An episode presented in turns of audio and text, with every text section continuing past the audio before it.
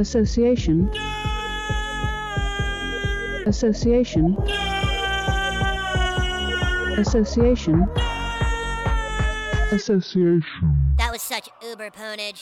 Hello, fellow nerds from the studios of W B N S F M in Columbus, Ohio. This is the Nerd Association Podcast. I'm your host, Daniel Barnett. And I'm your other host, Mark Finch. We're going to jump right into it. Daniel? Yes? What do you think of when I say Cliff Beast? Well, I say that I think of this movie that we're talking about. I don't know. There's no good way of, like, there's nothing else that could apply to, right? I mean, I do think of things like Sharknado comes to mind because of the sort of style of, of worn out action movie that, that this represents, the sort of monster movie that it represents. But yes, we are going to be talking about The Bubble today, which is a Judd Apatow joint and has everybody in it. Everybody who's ever acted is in it, either as as uh, actors or as themselves. This movie, if you haven't seen it, is one of the most meta pieces of filmmaking I've seen in a long time. And, you know, this comes on the heels of our last episode, episode seventy-five, where we talked about a lot of things. But among them was this movie, The Bubble. And as we were discussing it, I said, you know, I might actually be able to get behind this movie. And I'm I'm never I'm not usually a person to, to whom you would recommend a comedy because I'm always the, the buzzkill in the room.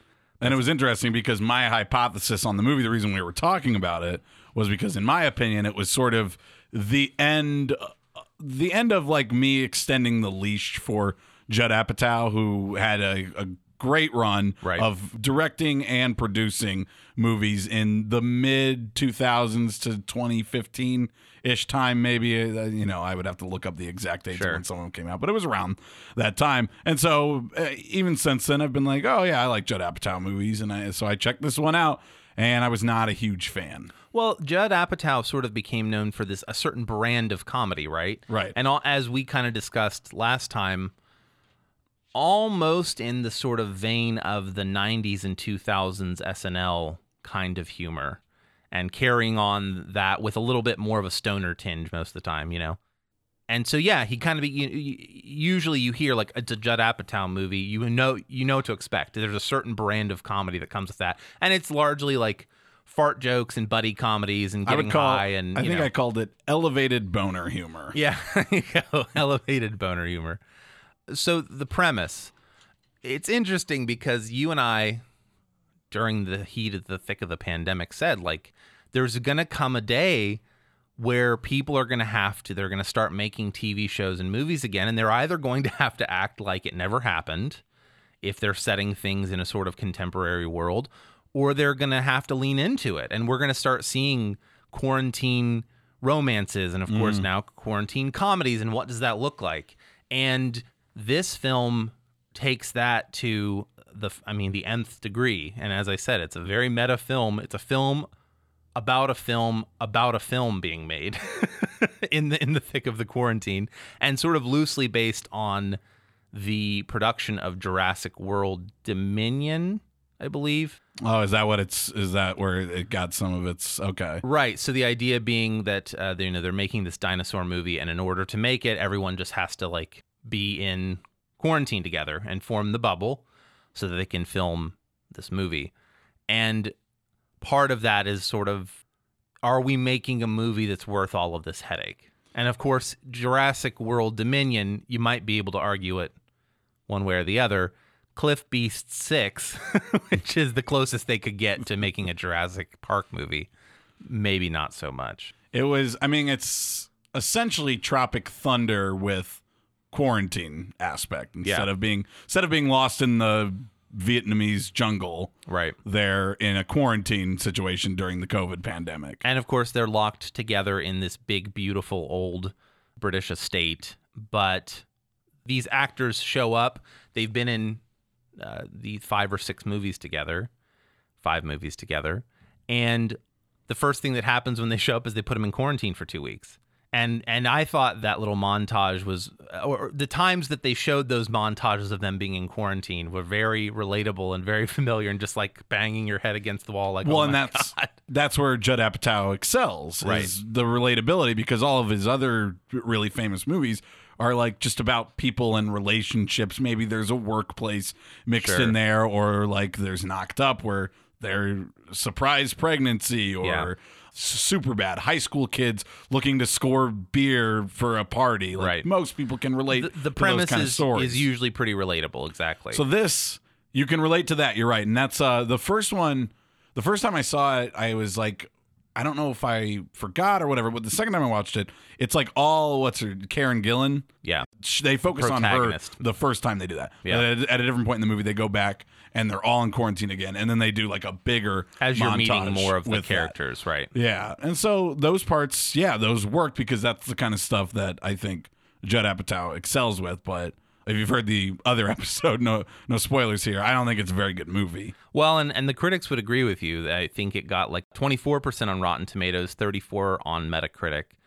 And so, yeah, not particularly well received. I think for people who have some sort of affection for or allegiance to the the quote-unquote Apatow film, this is not that, or largely not that. And I, uh, as we talked about last time, I've never been a fan.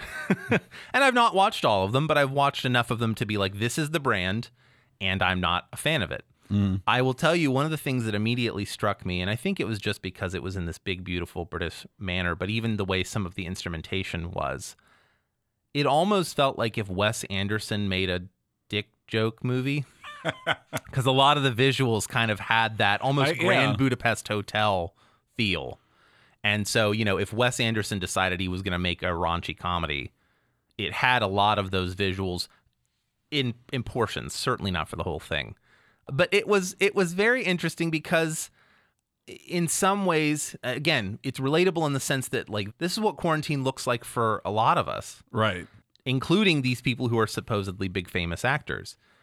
Presumably, this is what it was like for the actors that made Jurassic World. Like, I don't know that necessarily there was any sort of insider information into that process, but you can imagine that that's how it was, that there was this sort of ridiculous juxtaposition of living the high life in this beautiful hotel amongst rich, famous, beautiful people, and yet having to do all the things that the every person has mm-hmm. to do. And certainly aspects of like cabin fever and what that sure. does to be in more of an isolated position when you're, unless you're like a recluse, like. Famous celebrities are constantly going different places and seeing different people. Right. They're always on the move.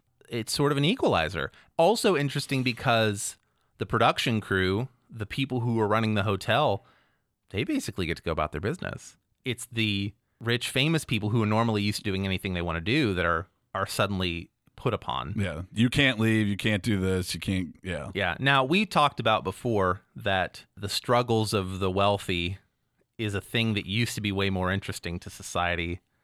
I do think that where it loses some of its relatability and some of its interest is this idea that, like, oh yeah, we're supposed to believe that these actors are having this really hard life. I get it. Yes, the the idea, the, the whole concept is like, they're just like you and they're having to go through the same things that you might have. But it that only goes so far, right? Right. And well, and then like there's a question too of like the relatability of it and like the lengths that it gets to. Yeah. And then it's like, well, is this supposed to be like completely off the wall, or am I supposed to believe that? Like, at what point? And maybe there's a point in the middle of the movie where that just kind of shifts over and it becomes more absurd in that sense. But yeah.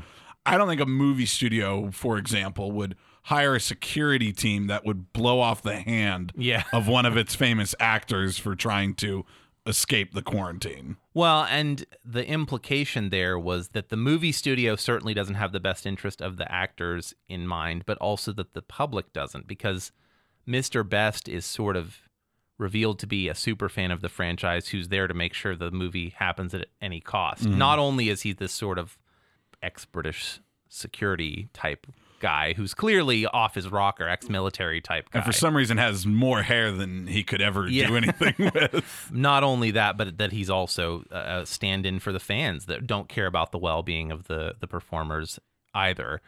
Again, I'm not saying, oh, we, you know, actors are people too, but I do think that for your average viewer, that sympathy only goes so far. And I think if Judd Apatow's point was like, actors and directors are people too. Like, okay, thanks. Yes, that's true. I we'll we'll pause and think about it for a moment, but at the end of the day, I'm not crying about the actors yeah. who are getting paid millions of dollars to make a film. And you're talking about, you know, a, a pretty good cast and a director who's been around a long time. P- pretty entrenched right. people who it's like, oh yeah, you had that year was bad.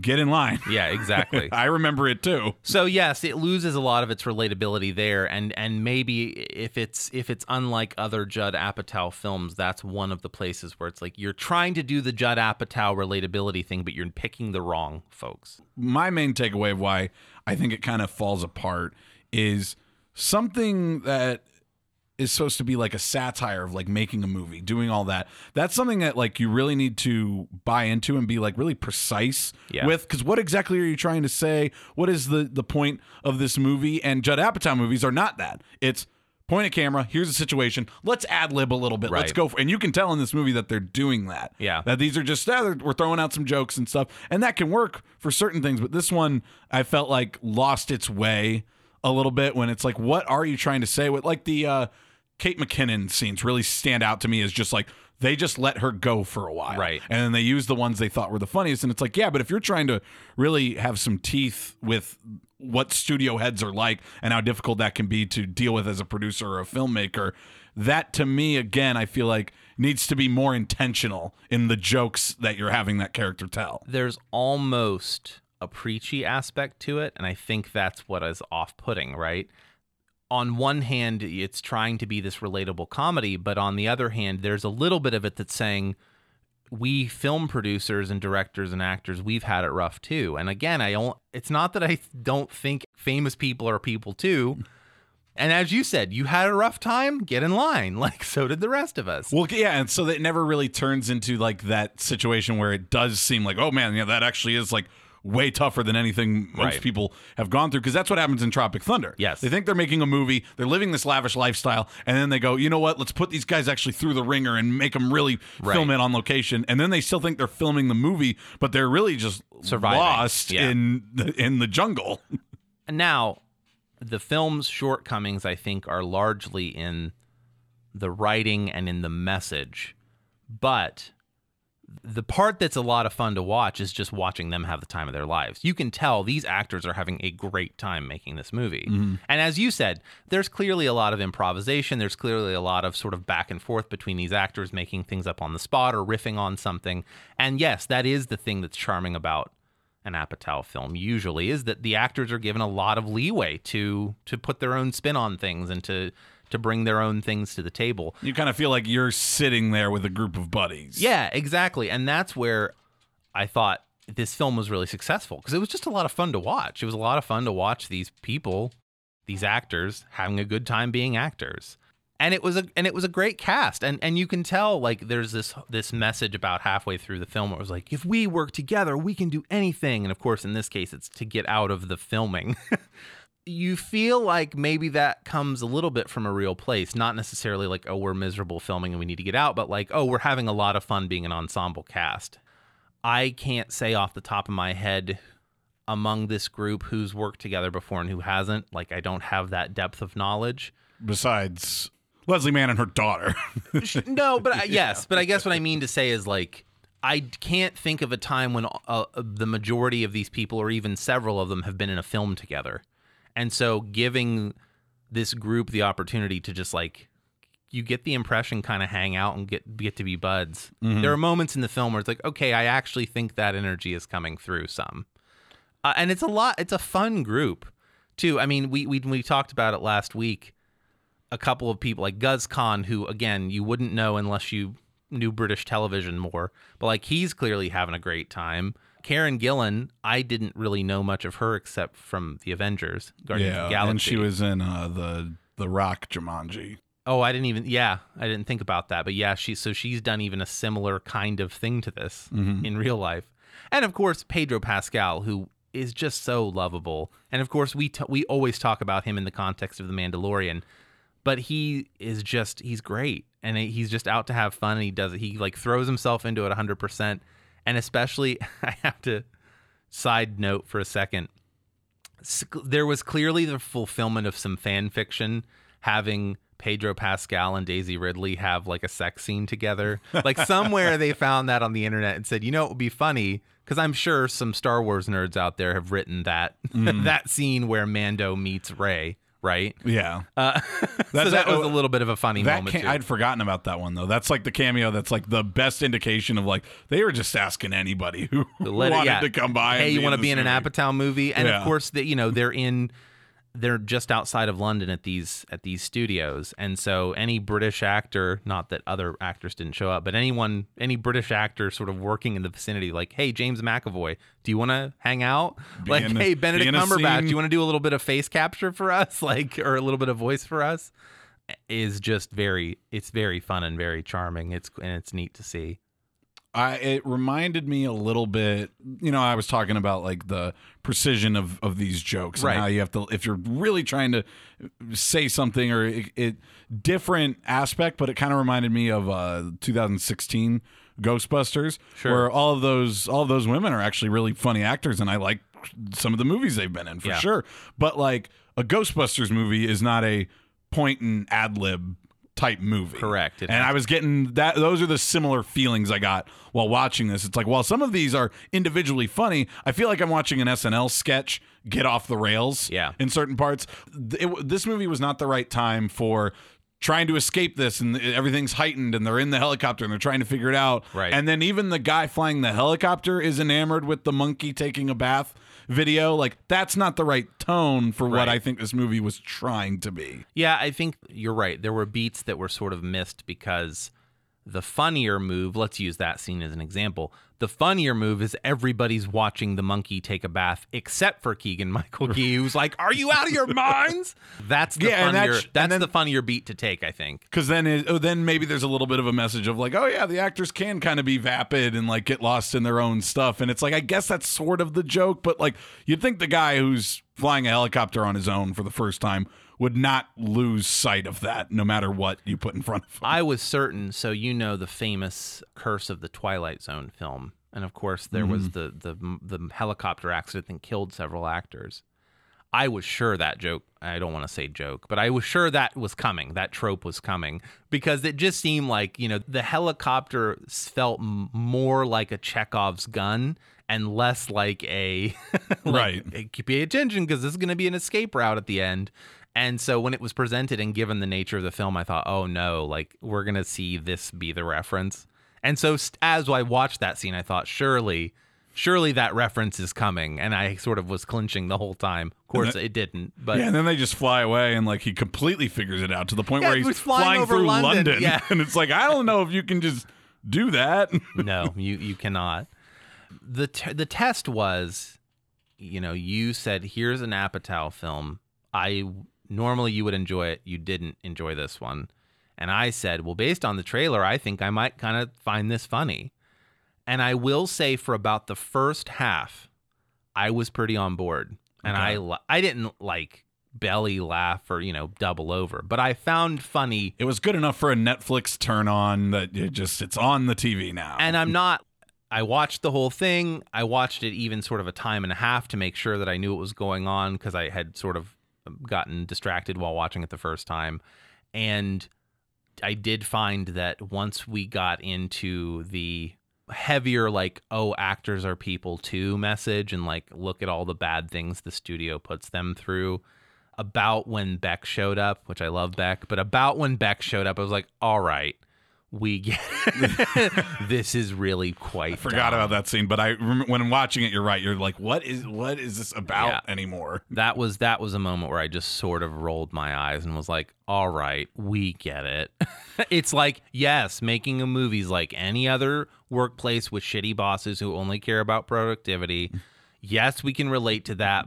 That was when I, I was like, all right, fine. Well, and that's probably a, a part of it too, is like, if you're not gonna get a better piece of satire from it, like it uh, I, I complain about the length of movies, I feel like, a lot, but this one drags. Yes, it could be tightened up in quite a few places, and and that was certainly I I, I found myself tempted to skip around on the on the sort of track to see like, okay, can I skip the rest of this scene? But then, well, I have to talk about it, so I probably do need to watch all of it. Yeah, that's well and that's the thing, is like it comes together as a collection of funny things they thought about maybe while they were doing going through quarantine, yeah. and maybe some stories they were told, but then it doesn't come together as like, again, like what's this movie actually supposed to be about? Oddly enough, one of the ones I think uh, maybe it's just because I, I kind of like TikTok, but I'm not really into like the dancing stuff on TikTok. There's so much random stuff on TikTok, but I thought those were done well. Yes. I thought that looked realistic. Like, like that's what this famous TikTok girl would do if she was all of a sudden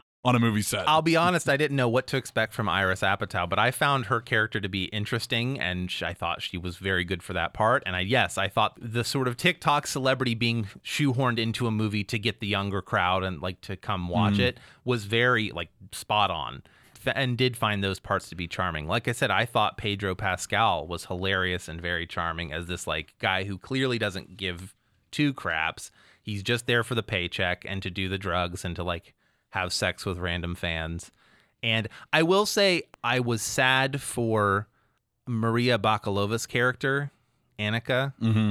because I feel like she is probably, I mean, we know from the Borat movie, like she can be very good and very funny. And I felt like this was almost the exact same kind of character where it was like this sort of vaguely Eastern European character who comes from this like strict background where it was like, no, you will meet my father and you will sign, blah, blah. And it was like, I feel like that she's being typecast as this character, and that's not very fair to her. And I thought it was going to, like, subvert it, and, like, she was just full-on messing with him. Yes. But then it turns out, no, she actually is, like, enamored and in love with him, and want, and she's like, I came here three hours early to make sure I didn't miss the helicopter ride. Yeah. Like, she...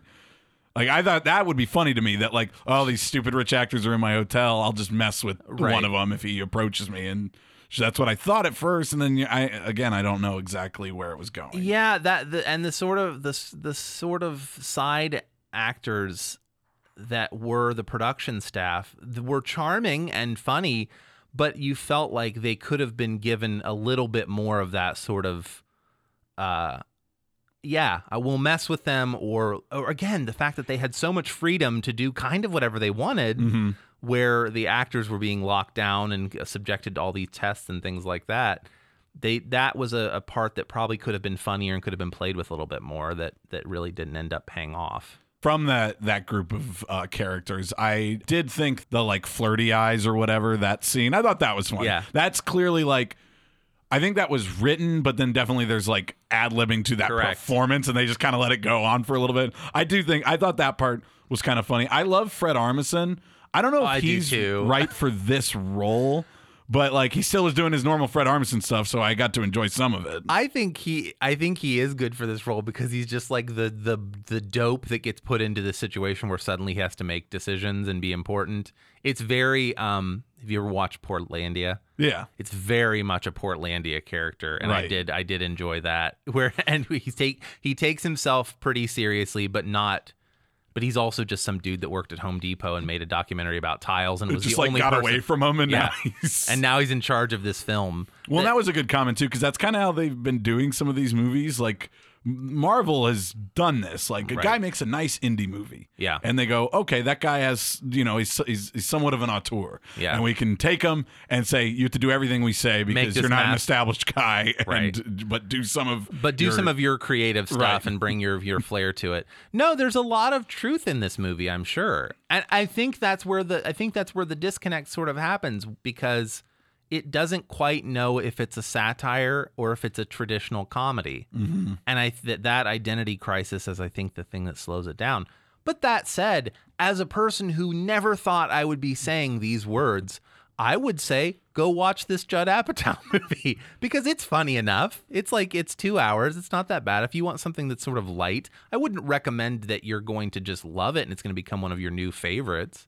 But if you want to see something that has some of that flavor and also has is about an interesting time in our history and about how that's going to affect probably the look and feel and tone of a lot of movies going forward. I mean, I don't think this is the last film that we see that that plays on this idea yeah. of like the quarantine and pandemic and either plays on the idea, create not quite a docudrama, but like this is pretty close to real life. We all can relate to this sort of pandemic type movie. Or, you know, I think the flip side of that, that we haven't seen much of yet, but I suspect we'll see a lot more of, are horror type films and those sorts of films that take on the the pandemic maybe a couple years down the road when it's not yeah. quite so still in our faces. I, It'll be interesting to see. And is I, and I in that way, is it sort of ahead of its time? Yeah. Who knows? I don't think I would recommend it. Really? I, I don't. I watched it a second time, and Thinking I was maybe... still just kind of like, eh, I'm just not having that good of a time. You're right. There are individual jokes that are good, and that's what I like. Yeah, it felt like a, it felt like a collection of like what funny things could happen during quarantine on a on a movie set, and then we just kind of linked them all together, and to the point where, like going back to like Tropic Thunder is like I thought Tropic Thunder like still looked good when it was doing some of its like action sequence, sure. and this one goes the it doesn't even. Tr- I mean, it's it's intentional. Its most actiony it's, sequences are when it's they're trying to escape. Yeah, but yeah. like the movie that they're making looks terrible. Yeah. Like it does not look good at all. Well, uh, I thought another interesting, and we're we're pretty far, but uh, truth in film or truth in the movie. The green screen sections where they're in these like, you know, hellscape of a burned out forest, and then it's like cut and they're just in front of a green screen running on a treadmill. Yeah, and there's like a little bit of like foam rocks around them, that's but everything else is just completely fake. That looks like um, some of the set set photos from The Hobbit. I don't know if you've ever heard the, about the story with The Hobbit. So Ian McKellen, who plays Gandalf, basically didn't get to do almost any of his stuff in New Zealand. He was, I think, doing a stage show at the time. And so he couldn't do most of the stuff with the rest of the cast. And so essentially, when they would need Gandalf to be in with the rest of the dwarves and the, and Bilbo, they would have, you know, a stand-in who would put on the wig and wear the the costume. And he was, you know, some tall guy. And they would only shoot him from behind or from a three-quarters behind angle. And Ian McKellen would film the face shots basically in costume in front of a blue screen in a studio in huh. London. And Ian McKellen famously said, like, almost quit acting because it was such a miserable experience for him to be like, to be doing this with no feedback and basically just looking into a camera in a booth in a front of a screen. And so I, I got sort of hints of that, that, nowadays, again, this sort of plays into that the studio's just trying to make a buck. You know, studios used to fly you to location, or they, you know, at least you drive to the T, you know, the T M Z in California and mm-hmm. have some sort of change of scenery. Now you just get stuffed into a studio in front of a green screen with foam rocks, and that's what you're doing. And it's a lot harder for an actor to, to you know, get anything right. And we're supposed to. When they have the two guys on wires in the fake pterodactyl type costumes, we're supposed to think like, oh, dumb actors, they need something to look at. But it would be hard. Yeah. It would be hard to do that. That is one place where I can sort of relate. Like th- the glitz and glamour of old Hollywood, I think, is pretty much gone. And I think we're supposed to get a little bit of that, too. I think the Apatow daughters are good actresses, and they've been around stuff for basically their entire right. lives now. And uh, Maude Apatow is uh, she was in Euphoria, and mm-hmm. so then this is Iris Apatow, the younger her younger sister. And there, I don't think she did a bad job. I, there was parts of it where I'm like, is this Judd just trying to like put together like look at what my daughter can do? Because sure. like a reel at, almost at the end she has a choreographed fight scene that does not need to be in the movie really at all, except for I guess there's like a double agent character that they could have they could have done a little bit more with that. There sure. was just the only thing that was there was like people were just like, oh, why is that girl always here? And they said that a few times throughout the movie, but they never really had like a scene where it showed what did she do to help the production, you know, the yeah. production team. Where was she giving this information? What was it actually stopping? All that kind of stuff. But either way, they get to that scene where they're fighting, and I'm just like, this is just like my daughter can do choreographed fight scene. That's the feeling I got when watching that part. Yeah, and I, I agree with you that it wasn't set up well. It would be it would have been better if at any point during the movie you had seen her learning fight choreography. Yeah. Do you know what I mean? Because I think that the point of that last series of shots is these actors have learned enough doing these movies to sort of be action heroes in their own respect.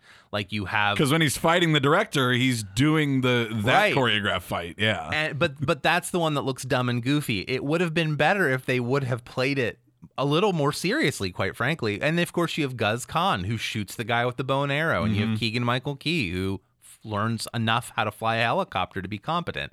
It would have paid. It would have been just a little bit better if they had given her at any point, like.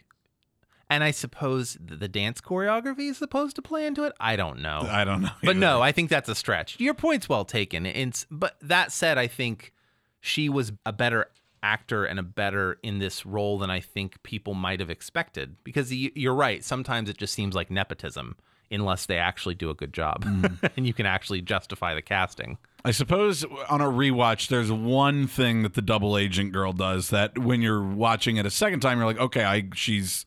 She, like, convinces uh, Iris Apatow's character to not let Karen Gillan's character post that TikTok. Right. That's like, we're this is not going well for us. This is not yeah. bad. And it's like, okay, maybe that is part of her deal. But I felt like if they wanted that character and that inclusion off. in the movie, that there needed to be a little bit more with it. Well, and that's where you run into having too many members of the ensemble, right? It's hard unless you have a, a two-hour, six-minute mm-hmm. movie, and maybe even then, to make them all have storylines that sort of pay off and are believable and interesting. Yeah. And, of course, you can't, and you don't necessarily have to with every character.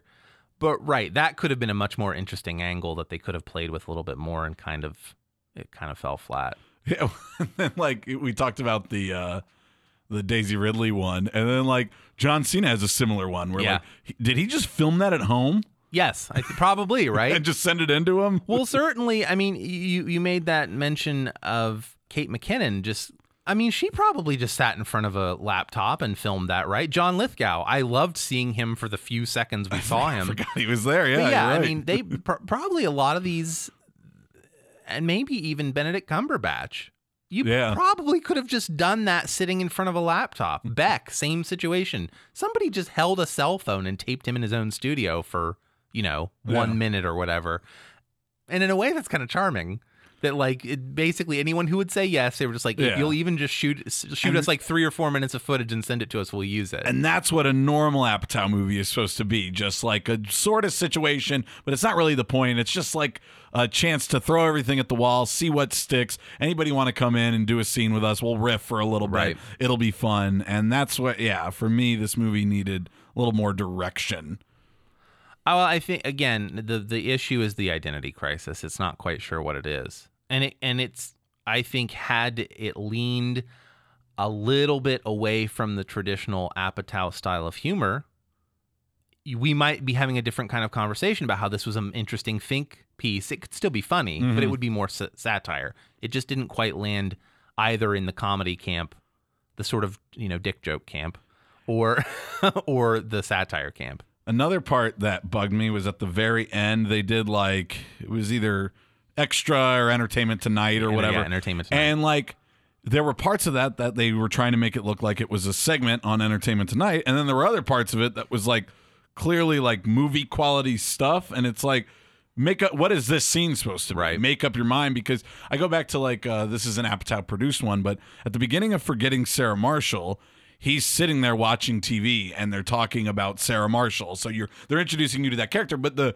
the the segment is very believable. That is like, this is something you would see on Extra, or they do it at the beginning of Get Him to the Greek as well. Yeah. Um, and then in this one, using it, the frame narrative more effectively. Yeah. In this one, it's like, this didn't, this could have just been another scene tacked on about like where these characters are, like a little epilogue type thing. Instead, they frame it in the Entertainment Tonight. And I, it, to me, it wasn't believable at all in that. And then it comes back at the end and you're like, oh yeah, we're watching Entertainment Tonight. It felt like that. I think to to sort of jump off of that point, if the end of the film is supposed to suggest that we've been watching a documentary the whole time that we didn't know we were watching, which is the point, right? We're supposed to be, by the end, thinking, oh, we're watching the footage that this other camera guy had filmed. Mm-hmm. I wish they would have had more of the shots be in that hand cam style, right? It would have it would have made it a little, which they shouldn't do the whole movie in that style,